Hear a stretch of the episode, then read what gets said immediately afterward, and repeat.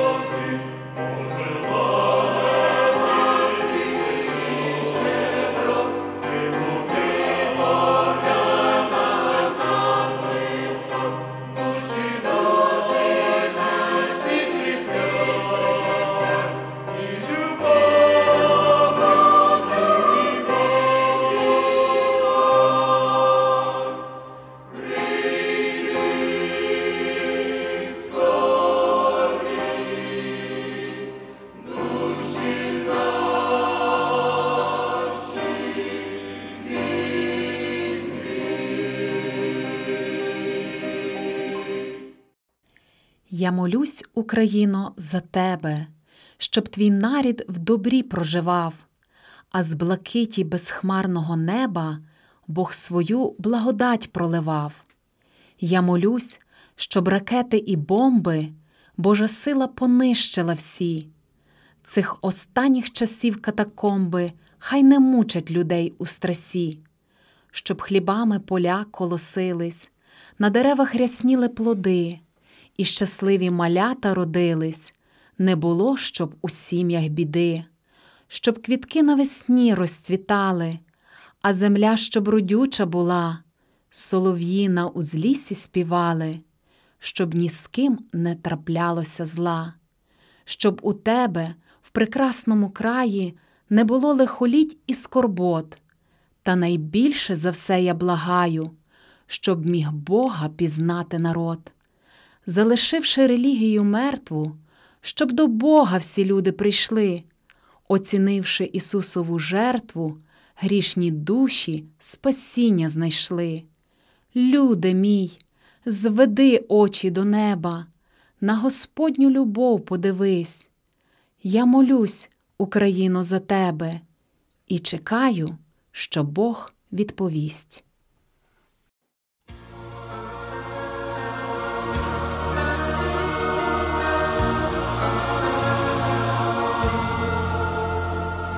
Почуй мене, Боже, коли я сумую, коли моє серце втомилось страждать. Почуй, потягар мій лежить за спиною уста пламеніють, не можуть мовчать. Почуй, бо тягар мій лежить за спиною, уста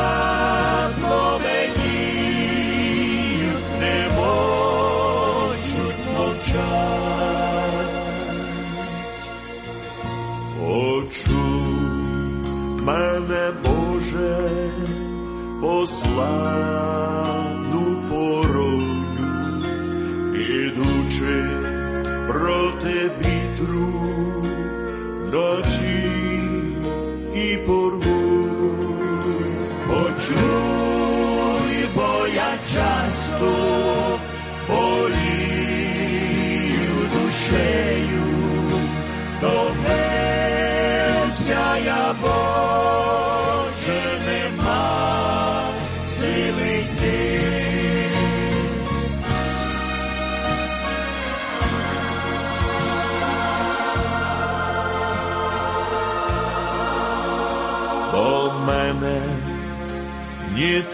Цей тягар.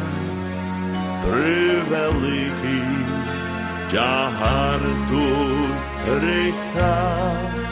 Гризе душу мою, молюся я щиро, сердечно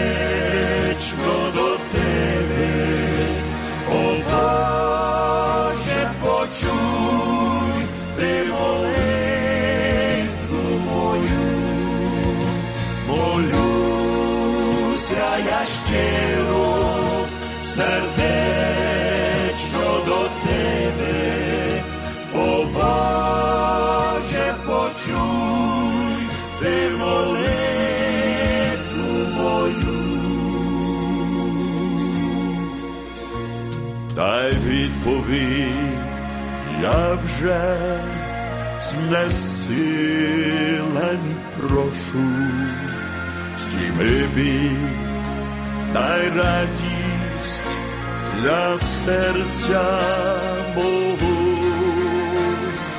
Літючий тягар, що лежить за спиною, ти сам забере і звільне від нього, Літючий тягар, що лежить за спиною, ти сам забере і звільне від нього, ти сам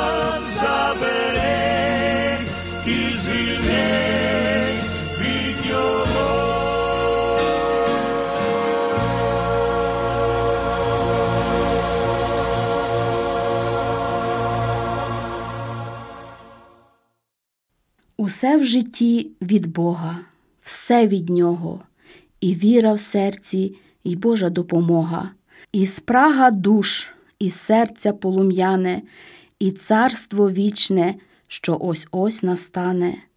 Усе в житті приходить і відходить, і перший крик наш, і останній подих. Усе в руках надійних і дбайливих, Бог любить нас, не завжди терпеливих. Готовий Він провини нам прощати, та хоче, щоб ми вміли пам'ятати на все в житті Його святая воля, в Його руках і доля, і недоля. Наше життя, всі днини й роковини Бог контролює вірно й до хвилини. Як десь біда, Бог тут, як тут, поможе. Оцим то й дороге старання Боже. Цю правду на планеті знають люди, бо ж розповсюдили її у всі усюди. У вас так само горе чи тривога, покличте й ви на допомогу Бога. Кличте живого, істинного Бога, лиш від живого буде допомога. Кличте Його в молитві вашій щирій, Він допоможе і вас зміцнить у вірі.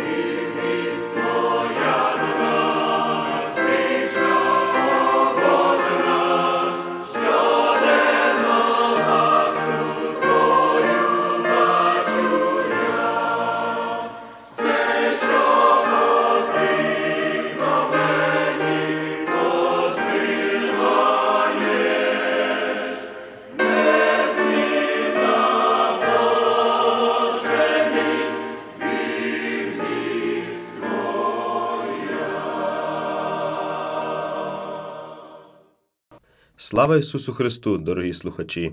По Божій милості і доброті ми сьогодні маємо ще одну нагоду зустрітися на хвилях радіо для того, щоб пороздумувати над найважливішою книгою в світі, книгою, яка сповнена словами самого Бога, Творця неба і землі, книга, яка відкриває двері до пізнання істини. Кожен із нас свого часу молився до Бога, і в нас є свого роду очікування від розмови з Богом. І думаю, що не помилюсь, якщо скажу, що наші очікування далеко не завжди задовільняються, або, іншими словами, відпо- відповіді на наші прохання не є такими, якими ми очікували. Є багато причин, чому так стається, але моя мета сьогодні, щоб ми навчилися правильно сприймати відповіді, які дає нам Бог. Спочатку хотів би внести одну дуже важливу деталь. Бог вислуховує та дає відповідь на молитви тільки тих, хто повірив в нього і є відродженою людиною. А таких, хто ще не покаявся, Бог лише чує одну молитву це молитву покаяння. Та ми знаємо, що грішників Бог не слухає, а хто ж богобійний і виконує волю Його, того слухає Він. Євангелія від Івана, 9 розділ, 31 текст. На сторінках Святої Біблії ми читаємо наступне. Просіть, і буде вам дано, шукайте і знайдете, стукайте і відчинять вам, бо кожен, хто просить, одержує, хто шукає, знаходить, а хто стукає, відчинять йому. Чи ж то серед вас є людина, що подасть своєму синові каменя, коли хліба проситиме він, або коли рибу проситиме, то подасть йому гадину? Та ж як ви, бувши злі, потрапите добрі дари своїм дітям давати? Скільки ж більше Отець ваш Небесний подасть добра тим, хто проситиме в нього? Євангелія від Матвія, 7 розділ 7 по 11 текст. На перший погляд, все дуже легко. Мені захотілося, я попросив, Бог дав. Було б класно. Але чи про це пишеться в цьому тексті? Бог обіцяє відповідь, але немає гарантії, що відповідь буде саме те, що ми просимо, але є гарантія, що це послужить нам на благословіння. Простий приклад: в п'ятницю ввечері їв рибу, і риба була з маленькими косточками. Побачила моя маленька Ізабелочка, що я їм, прибігла і каже: Дай дай. Вона розуміла, що я їм і хоче також. Але я розумів, що є опасність того, що в рибі може бути кісточка, і даю їй кусочок курячого м'яса, яке вона спробувала, через декілька секунд вернула назад, знаючи, що то не те, що я їм. Я, як батько, дав їй те, що для неї буде краще, але то було не те, що вона хотіла, до кінця не розуміючи, чому я це зробив. Елементарний приклад, і таких прикладів є дуже багато, і десь в наших стосунках з дітьми ми розуміємо часто наші прохання до Бога є чимось подібним. Деякі наші просьби є насправді правильні і щирі, але Бог у своїй мудрості і всезнанні дає нам щось інакше, краще. Однак ми часто відказуємося як малі діти. Хотів би, щоб ми подивилися на декілька текстів з Біблії і зрозуміли, що Божі плани вони є набагато вищі, кращі і досконаліші за наші, хоча деколи нам приходиться і страждати. Дуже важливо пам'ятати і розуміти, що ми обмежені знанням, часом, простором, але Бог є поза всім цим. Тому нам варто навчитися довірятись Його волі і Його мудрості. Я молився, щоб Бог допоміг з посадою на роботі, але нічого не вийшло. Тому я. Я молився за здоров'я члена сім'ї, але Бог не виконав моєї просьби. Тому я. Молив Бога про наречену нареченого, але до сьогодні самітній, самотня. Тому я. Я молився, але відповіді немає. Тому я. Кожен з нас можемо продовжити ці твердження і побачити, чи ми довіряємо Богу, чи нам здається, що ми знаємо краще, ніж премудрий Бог. На сторінках Біблії ми знаходимо чимало прикладів, де люди з вірою просили правильні і добрі речі, але відповіді були не завжди такі, як очікувались. Історія про Лазаря в Євангелії від Івана, 11 розділі. Ми бачимо бажання Марії та Марти. Їхнє очікування було в тому, що Ісус прийде або скаже слово і зцілить їхнього брата. Але Ісус робить щось інакше. Він чекає смерті Лазаря, потому приходить, воскрешає Лазаря та проявляє свою владу над смертю. В Ісуса була мета, щоб люди увірували, що Він посланий Отцем. Мораль історії є в тому, що для Марти та Марії це послужило більшим благословінням, ніж коли Ісус би просто уздоровив Лазаря.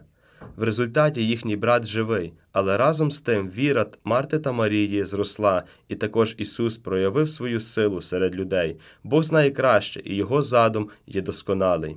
Ще один чудовий приклад про Павла і колючку, який записаний в другому посланні до Коринтян, в 12 розділі з 7 по 10 текст.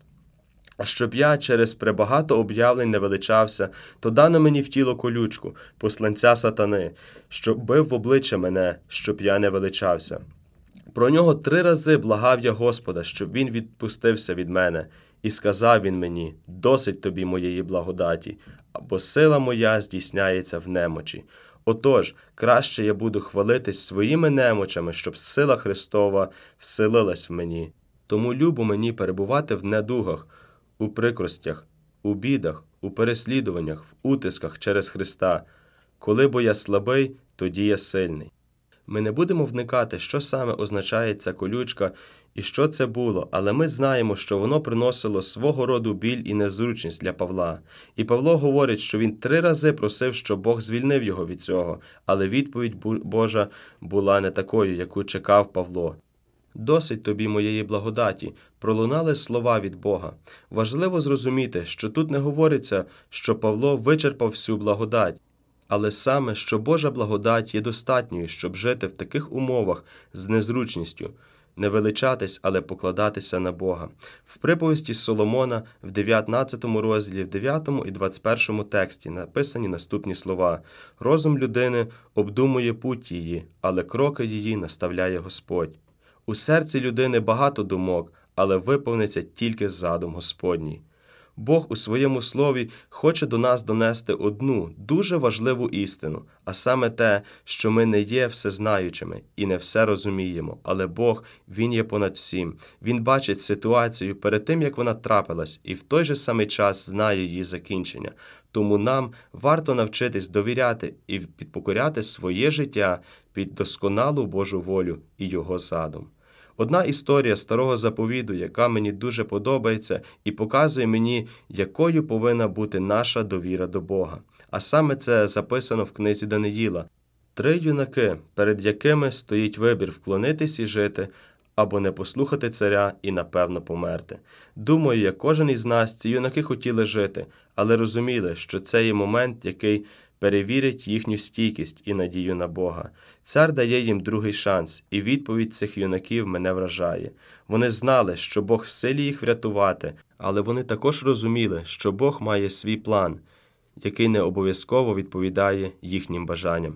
Прочитаємо книгу пророка Даниїла, третій розділ з 13 по 18 текст.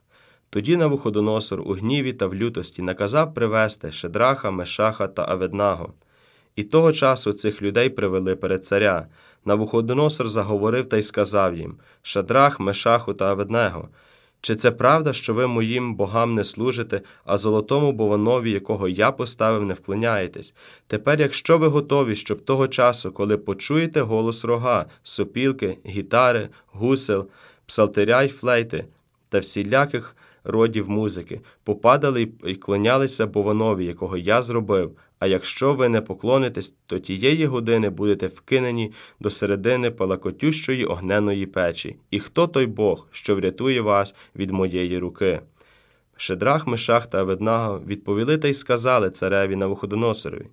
Ми не потребуємо відповідати тобі на це слово. Якщо наш Бог, якому ми служимо, може врятувати нас з палахкучої огненої печі, то він урятує з твоєї руки, о царю. А якщо ні, нехай буде тобі, о царю, знано, що богам твоїм ми не служимо, а золотому бованові, якого ти поставив, не будемо вклонятися. Ці три юнаки були готові на смерть, знаючи, що це може бути угодно Богу. Їхня стійкість і довіра Богу просто вражає. Вони повністю довірились Богу і сказали, що те, що Бог приготував для нас в своїх планах, є краще для нас навіть за наше життя. Бо ваші думки не мої це думки, а дороги мої то не ваші дороги, говорить Господь. Бо наскільки небо вище за землю, настільки вищі дороги мої за ваші дороги, а думки мої за ваші думки. Пророка Ісая, 55 розділ, 8, 9 текст. Це істина, яку так важко деколи прийняти, і дуже тяжко зрозуміти в деяких обставинах, чому Бог поступає саме так, а не інакше. Але коли ми перебуваємо в Бозі, Він нам дає силу приймати самі неочікувані і важкі моменти, на які ми не були готові. З прикладу Лазаря, Павла і цих юнаків ми розуміємо, що в Бога є свої шляхи, і часто вони не сходяться з нашими, але важливо пам'ятати, що Божі плани для нашого життя завжди послужать для нас на благословіння. Може, не миттєво, але з часом Бог нам це відкриє.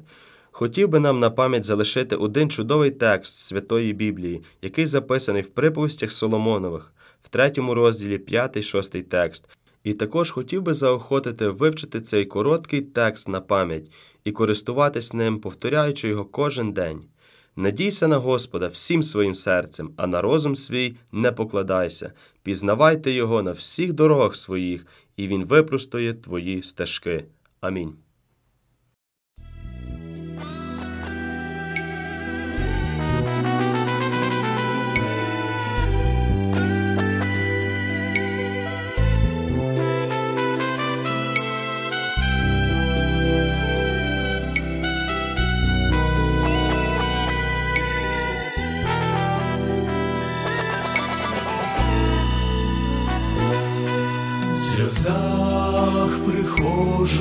Я до тебе, всесильний батьку дорогий,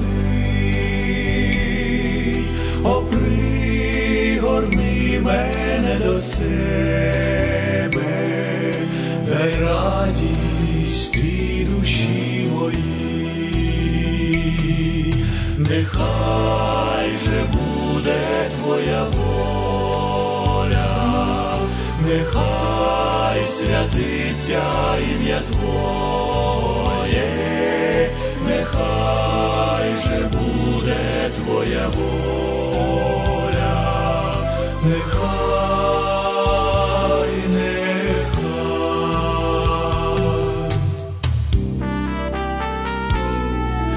Коли сльоза туманить очі, серце плаче і щемить, тоді душа моя так хоче тебе побачити в цю мить. Нехай же буде твоя воля, нехай святиться ім'я Твоє, нехай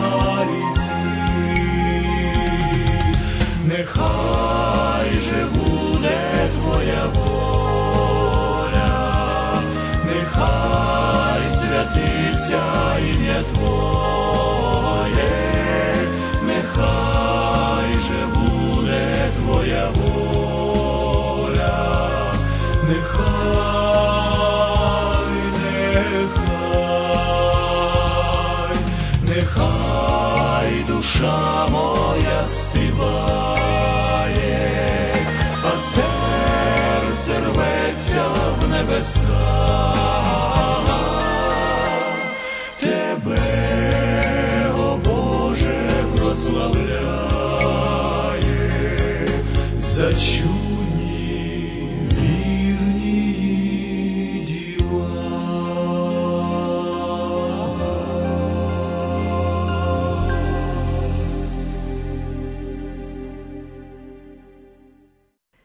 Чи відомі нам плани Божі? Бо під тиском земних тривог дуже часто душа не може з тим змиритись, що робить Бог. Нарікаємо, часто плачем, бо нас тисне тривожний час. Плану ж Божого ми не бачимо, хоч його має Бог для нас. Через те і в серцях тривога, стільки різних проблем, питань. Ми в молитві шлемо до Бога безліч наших своїх бажань. Дай нам, Господи, й те, і інше, тих потреб щодня більше є. Бо, як правило, дбаєм більше ми про власне, життя своє. Не цікаві нам плани Божі, але бачить Господь наш стан і з Його лише волі може дати нам зовсім інший план. Наші всі він проблеми знає, але в нього на все свій час, і мовчазно не раз чекає, поки змириться кожен з нас.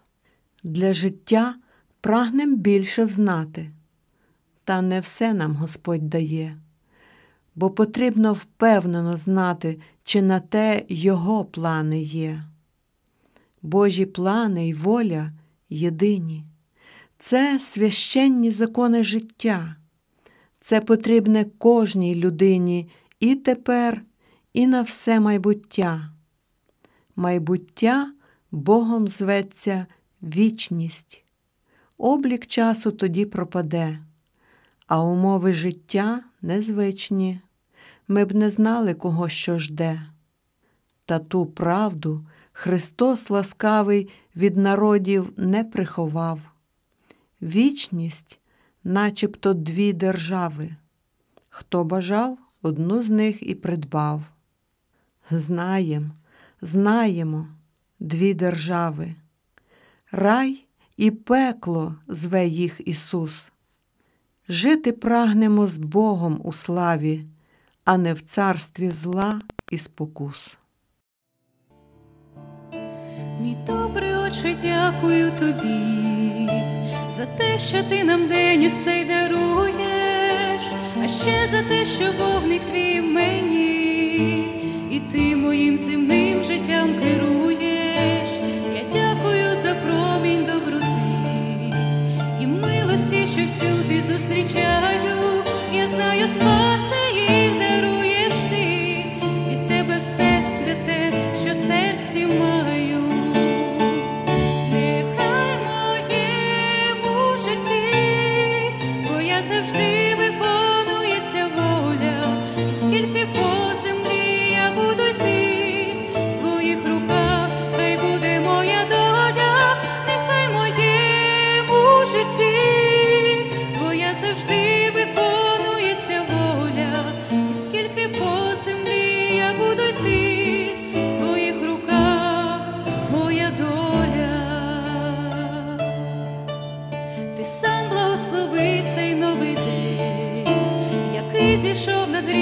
Землею, дай серцю віри радісних пісень, веди мене дорогою твоєю, від зла й неправди в світі збережи, щоб світло правди в темряві світити, тримати всі стени допоможи, дай мудрості, дай сили свято жити.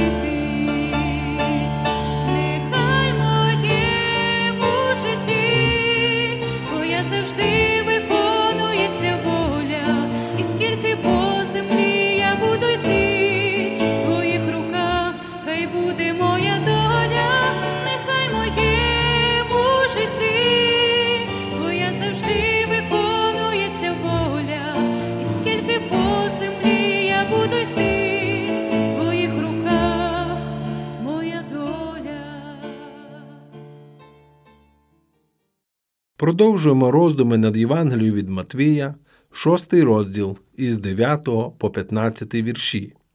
Ви ж моліться отак: Отче наш, що єси на небесах, нехай святиться ім'я Твоє, нехай прийде царство Твоє, нехай буде воля Твоя, як на небі, так і на землі.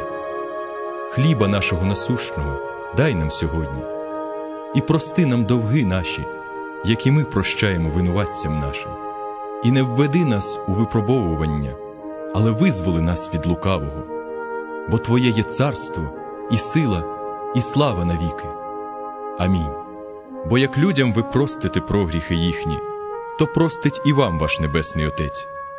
А коли ви не будете людям прощати, то й Отець ваш не простить вам прогріхів ваших. У цьому уривку небагато віршів, але вони мають величезне значення.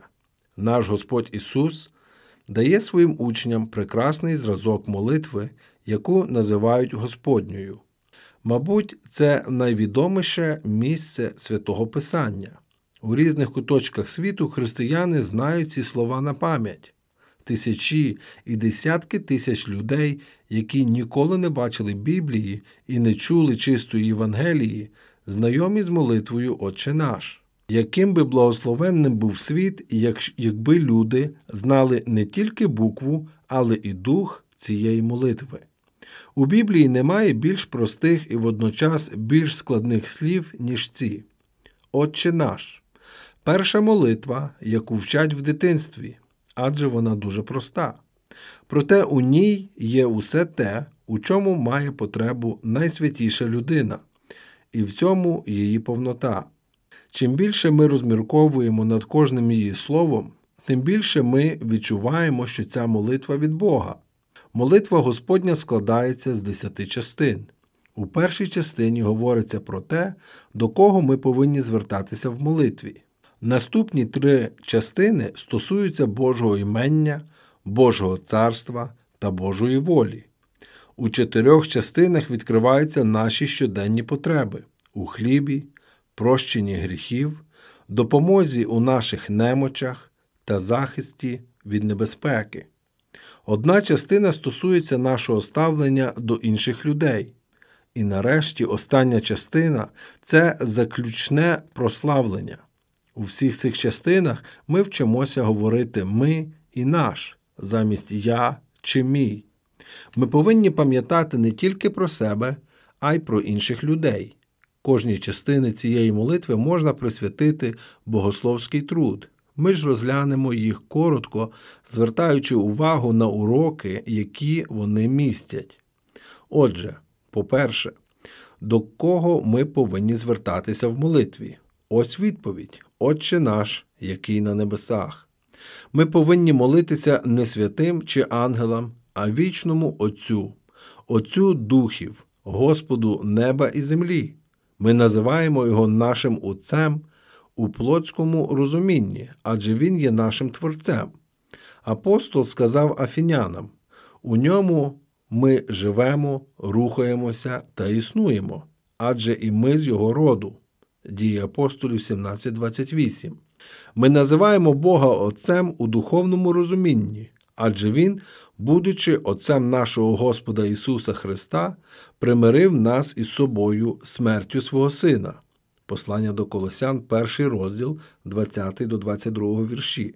Ми упевнено свідкуємо те, що старозаповітним святим здавалося неясним і далеким. Ми сповідуємо, що стали дітьми Божими через віру в Ісуса Христа і одержали духа синівства, яким кличемо Авва Отче. Послання до Римлян 8.15. Про це слід завжди пам'ятати. Без віри в кров Ісуса Христа і союз з Ним не має жодного сенсу говорити про батьківство Бога. Друга частина Господньої молитви це моління, що прославляє Боже ім'я. Нехай святиться ім'я Твоє. Під іменем Бога ми розуміємо всі атрибути Бога, відкриті нам у священному Писанні. Це Божа сила, мудрість, святість, праведність, милість і істина. Говорячи, нехай святиться, ми молимо про те, щоб Боже ім'я знали і прославляли у всьому світі. Слава Божа це перше, про що повинні дбати християни. Це те, про що молив Ісус Христос свого Отця. Отче, прослав своє ім'я. Для Божої слави був створений світ. Заради неї були покликані і навернені святі. Кожен християнин повинен ревно шукати того, щоб у всьому прославлявся Бог. Третя частина молитви це моління про Боже царство. Нехай прийде царство Твоє. Під Божим царством ми розуміємо, по-перше, царство благодаті, яке Бог встановив і підтримує своїм духом і словом у серцях усіх членів Христового тіла. Крім того, молячись так, ми маємо на увазі те царство слави, яке буде встановлено, коли Ісус Христос прийде вдруге, і всі пізнають Його від малого до великого. У цей час світ буде звільнений від гріха, скорбот і сатани. Це буде час, коли навернуться юдеї і війде повнота язичників. Цього часу чекають усі християни. Ось чому це важлива частина Господньої молитви. Під час поховання ми часто чуємо таку молитву Нехай Господь прискорить пришестя свого царства. Четверта частина молитви це моління про Божу волю. Нехай буде воля Твоя, як на небі, так і на землі. Ми молимось про те, щоб люди виконували Божі постанови так само досконало і з такою готовністю, як це роблять ангели на небі. Ми просимо, щоб ті люди, які зараз не підкоряються закону Божому, підкорилися йому, а ті, хто підкоряється, щоб робили це ще краще. Справжнє блаженство підкорятися волі Божій і молитися про те, щоб усі люди підкорялися їй. П'ята частина молитви це моління про наші повсякденні потреби. Хліб наш насушний дай нам сьогодні. Ця частина вчить нас визнавати свою повну залежність від Бога, який повсякдень задовольняє наші потреби. Як Ізраїль щодня мав потребу у манні, так і ми щодня потребуємо хліба. Ми визнаємо, що є бідними і немічними створіннями, які не можуть існувати без опіки свого Творця. Молячись про насущний хліб, ми маємо на увазі усе необхідне для нашого життя. Шоста частина молитви стосується наших гріхів і прости нам провини наші. Ми визнаємо, що є грішниками, які щоденно потребують милості і прощення. Ця частина молитви заслуговує на особливу увагу. Вона засуджує навіть думку про самоправедність і можливість самовиправдання. Господь вчить нас сповідувати свої гріхи перед престолом благодаті і просити милості та прощення. Не будемо ж ніколи про це забувати. Ми повинні щоденно ноги обмивати. Сьома частина молитви говорить про те, як потрібно ставитись до інших людей. Це частина молитви, яку наш Господь детально пояснює. Ми просимо і прости нам провини наші, як і ми прощаємо винуватцям нашим. Марно надіятись, що наша молитва буде почута, якщо хтось викликає у нас злість чи роздратування. Молитися з таким серцем значить лицемірити. Це навіть гірше від лицемірства. Це значить сказати Богові не треба мене прощати. Без милосердя і любові наші молитви нічого не варті. Отже, ми не повинні сподіватися на прощення, якщо самі не прощаємо. Восьма частина молитви це визнання власної немочі і не веди нас у спокусу. Ці слова показують, що ми можемо впасти у спокусу, і тому нам потрібно сповідувати свою недосконалість і благати Бога, щоб Він підтримав нас і не дав нам згрішити. Ми просимо того, хто є властителем неба і землі, утримати нас від шляхів, які можуть зашкодити нашим душам, і не допустити, щоб ми випробовувалися понад міру. Дев'ята частина молитви це прохання захистити нас від небезпеки, але визволи нас від лукавого. Ісус Христос навчає нас просити Бога, щоб Він визволив нас від зла цього світу, від зла, що залишається в наших серцях, та від підступів самого диявола. Ми сповідуємо, що, знаходячись у тілі, постійно бачимо, чуємо і відчуваємо зло. Воно є в нас і навколо нас. І ми звертаємось до того єдиного, хто може врятувати нас від зла і постійно робить це. Не благаю, щоб ти їх забрав від світу, але щоб зберіг їх від злого. Івана 17:15. Нарешті, заключна частина це прославлення та хвала, бо Твоє є царство, і сила, і слава навіки. Амінь. Цими словами ми проголошуємо, що земні царства знаходяться під владою нашого Отця, що тільки йому належить уся сила, і що Він єдиний заслуговує прийняти всю славу. Отже, ми закінчуємо своє сердечне сповідання принесенням хвали Богові. Ми прославляємо Його і радіємо, що Він є цар над царями і пан над панами. А тепер запитаємо себе, чи справді ми бажаємо того, про що Господь учить нас молитися. Боюсь, що тисячі людей щоденно повторюють слова цієї молитви, ані трохи не замислюючись над ними. Їх не хвилюють ні Божа слава, ні Боже царство, ні Божа воля. Вони не визнають своєї залежності, гріховності, немочі і того, що їм загрожує небезпека. Вони не люблять своїх ворогів, не являють їм милість, а так не повинно бути. Тож будемо намагатися, щоб наші вуста завжди говорили в унісон з нашим серцем. Блаженні ті, хто через Ісуса Христа, свого Спасителя, можуть назвати Бога Отцем і від щирого серця сказати Амінь в кінці Господньої молитви, згоджуючись тим самим з кожним її словом. Амінь.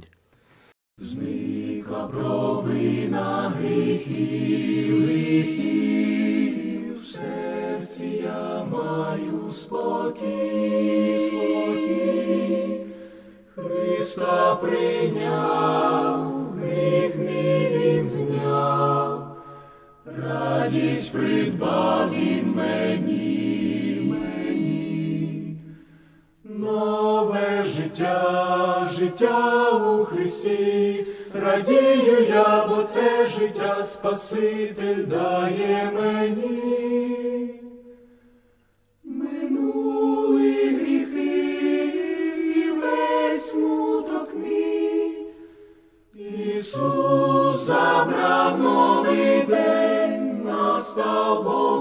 Христі, я знайшов життя.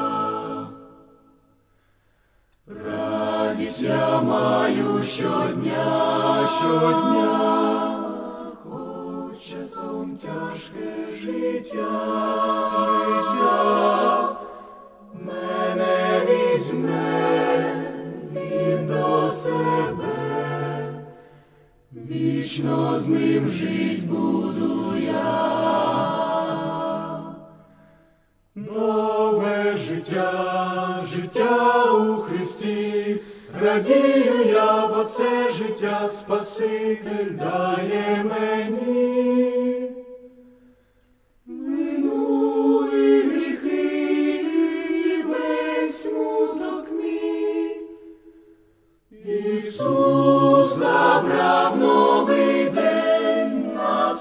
Бог Христі, я знайшов життя.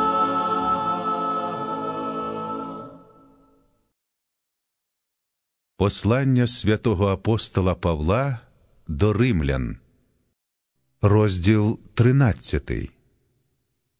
Нехай кожна людина кориться вищій владі, бо немає влади, як не від Бога, і влади існуючі встановлені від Бога.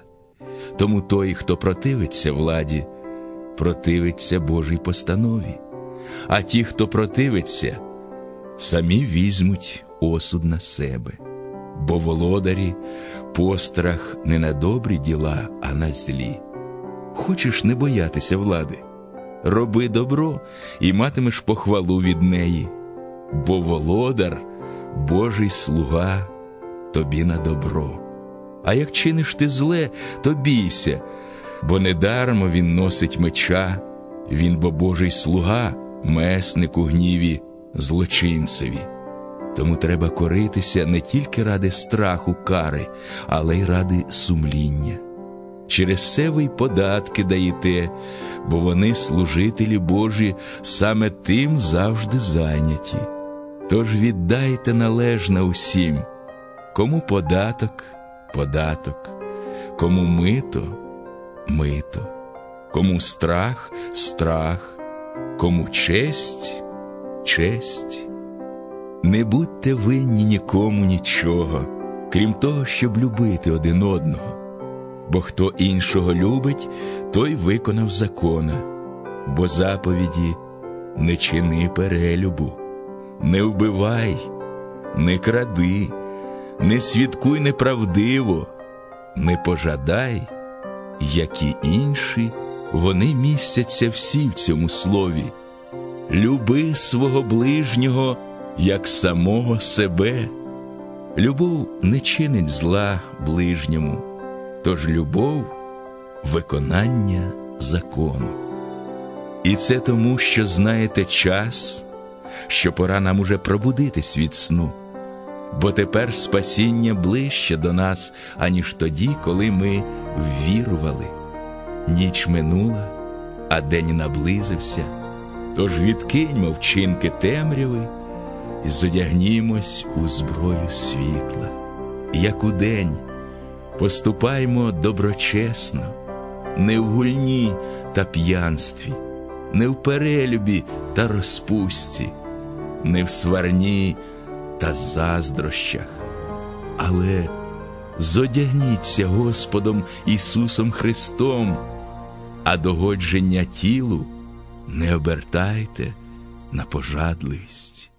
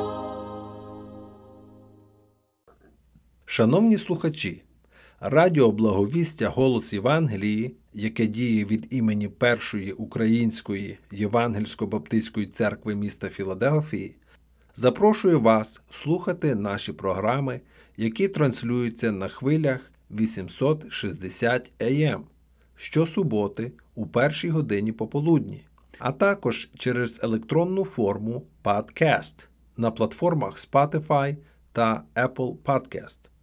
Ви можете їх знайти під назвою First Ukrainian Evangelical Baptist Church 1 ST UEBC.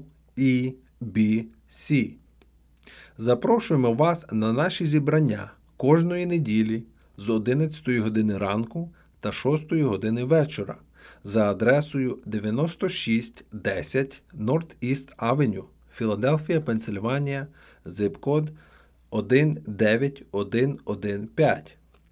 Також можете слідкувати за нами на сторінках Facebook та YouTube First Ukrainian Evangelical Baptist Church of Philadelphia First UEBC. Благодать Господа нашого Ісуса нехай буде з вами.